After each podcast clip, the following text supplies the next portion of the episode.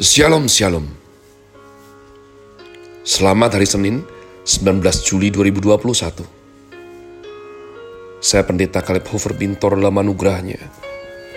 Penuh sukacita sampaikan pesan Tuhan melalui Chris Words. Yakni suatu program renungan harian yang disusun dengan disiplin kami doakan dengan setia supaya makin dalam kita beroleh pengertian mengenai iman pengharapan, dan kasih yang terkandung dalam Kristus Yesus. Sungguh merupakan kerinduan saya yang besar bagi saudara sekalian, agar supaya kasih dan kuasa firman Tuhan setiap hari tidak pernah berhenti menjamah hati, menggarap pola pikir yang paling utama adalah kita boleh terbukti sungguh berubah menuju Christ likeness. Tentu masih dalam season autumn dengan tema strong, Grace Word hari ini saya berikan judul Mazmur 127, 128, 129, 130. Demikianlah komitmen membaca kitab suci hingga habis yang dikarenakan relatif pendek ayat demi ayat. Maka daripada 127 sampai 130 saya putuskan untuk kita baca medley hari ini umat Tuhan. Berkat Tuhan pangkal selamat Mazmur 127 nyanyian ziarah Salomo. Jikalau bukan Tuhan yang membangun rumah, sia-sialah usaha orang yang membangunnya. Jikalau bukan Tuhan yang mengawal kota, sia-sialah pengawal berjaga-jaga. Sia-sialah kamu bangun pagi-pagi dan duduk-duduk sampai jauh malam, dan makan roti yang diperoleh dengan susah payah, sebab ia memberikannya kepada yang dicintainya pada waktu tidur. Sesungguhnya anak-anak lelaki adalah milik pusaka daripada Tuhan, dan buah kandungan adalah suatu upah. Seperti anak-anak panah di tangan pahlawan, demikianlah anak-anak pada masa muda. Berbahagialah orang telah membuat penuh tabung panahnya dengan semuanya itu. Ia tidak akan mendapat malu, apabila ia berbicara dengan musuh-musuh di pintu gerbang. Umat Tuhan setelah sekian lama kita bersama mengikuti Grace Words dan bertekad membaca kitab suci hingga habis. Yang mana sampai hari ini sudah sampai Fatsar 127. Maka kita akan menemukan betapa banyak Mazmur ditulis oleh Daud. Mazmur Daud, Mazmur Daud, Mazmur Daud. Dan terkadang Mazmur Asaf umat Tuhan. Ya, dan ada beberapa titik di mana Bapak Musa yang menuliskannya. Tapi sungguh langka untuk Raja Salomo itu menuliskan ziarah Salomo. Saya duga karena beliau terlalu sibuk. Seorang kepala negara dengan tanggung jawab demikian besar, dengan kekayaan yang hebat sekali waktu itu, 700 istri, 300 gundik pasti menyita seluruh waktunya. Saya mempelajarinya bahwa inilah yang membuat perbedaan besar antara Raja Daud dan Raja Salomo. Sesibuk apa pun Raja Daud, maka dia tidak pernah melalaikan Tuhan yang dikasihinya. Tapi tampaknya Raja Salomo tidak demikian. Namun fakta bahwa 127 kitab Mazmur ini umat Tuhan ada, berarti puji Tuhan akhirnya Raja Salomo mungkin, maafkan saya, di tengah-tengah kesibukannya menyenangkan istri-istrinya dengan seluruh berhala-berhala yang tidak berkenan di hadapan Tuhan. Maka ada saatnya rohnya ini terhubung kembali dan dia ziarah. Dia datang kepada Allah, ayahnya, yakni Allah Abraham, Ishak, dan Yakub, Allahnya Raja Daud. Di dalam renungannya, the foolish wise man ini ya berkata bahwa jika bukan Tuhan yang membangun rumah, sia-sialah usaha orang yang membangunnya. Jika bukan Tuhan yang mengawal kota, sia-sia pengawal berjaga-jaga. Dari sini kita bisa melihat suatu ciri khas pada waktu nanti kita masuk kita pengkhotbah Maka perkataan sia-sia ini rupa-rupanya merupakan salah satu favorit dan signature daripada Raja Salomo, Tuhan. Saya berasumsi campuran antara kecerdasan hikmat yang luar biasa dengan kesedihan, keprihatinan di dalam jiwanya. Membuat Raja Salomo sering kali mengucapkan kata sia-sia.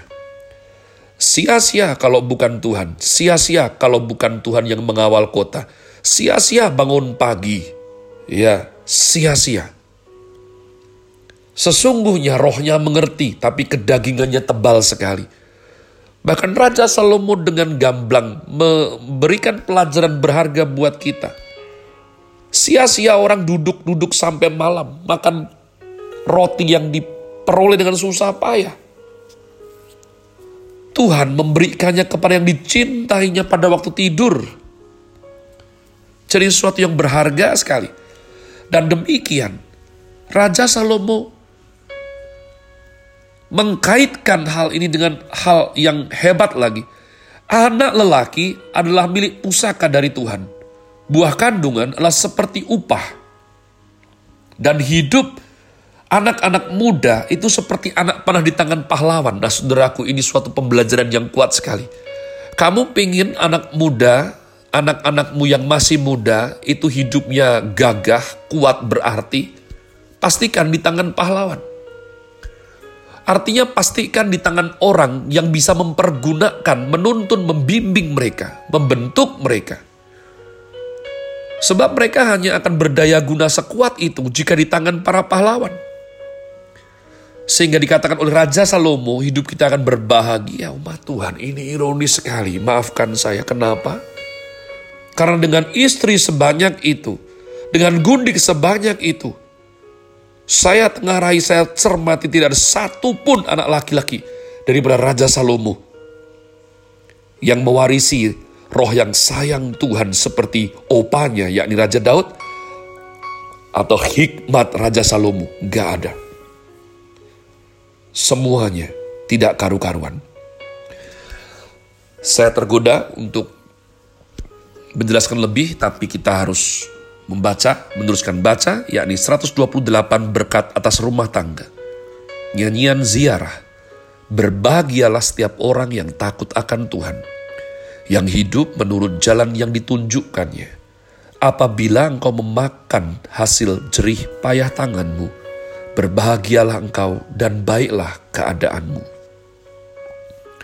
Istrimu akan menjadi seperti pohon anggur yang subur di dalam rumahmu Anak-anakmu seperti tunas pohon zaitun di sekeliling mejamu. Sesungguhnya demikianlah akan diberkati orang laki-laki yang takut akan Tuhan. Kiranya Tuhan memberkati engkau dari Sion, supaya engkau melihat kebahagiaan Yerusalem seumur hidupmu. Dan melihat anak-anak dari anak-anakmu, damai sejahtera atas Israel. Mazmur 129 terluput dari kesesakan nyanyian ziarah. Mereka telah cukup menyesakkan aku sejak masa mudaku. Biarlah Israel berkata demikian. Mereka telah cukup menyesakkan aku sejak masa mudaku, tetapi mereka tidak dapat mengalahkan aku. Di atas punggungku, pembajak membajak, membuat panjang alur bajak mereka. Tuhan itu adil. Ia memotong tali-tali orang fasik semua orang yang membenci Sion akan mendapat malu dan akan mundur. Mereka seperti rumput di atas sotoh yang menjadi layu sebelum dicabut, yang tidak digenggam tangan penyabit atau dirangkum orang yang mengikat berkas. Sehingga orang-orang yang lewat tidak berkata, berkat Tuhan atas kamu kami memberkati kamu dalam nama Tuhan. Mazmur 130 seruan dari dalam kesusahan. Nyanyian ziarah.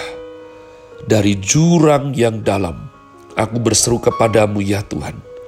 Tuhan, dengarkanlah suaraku. Biarlah telingamu menaruh perhatian kepada suara permohonanku.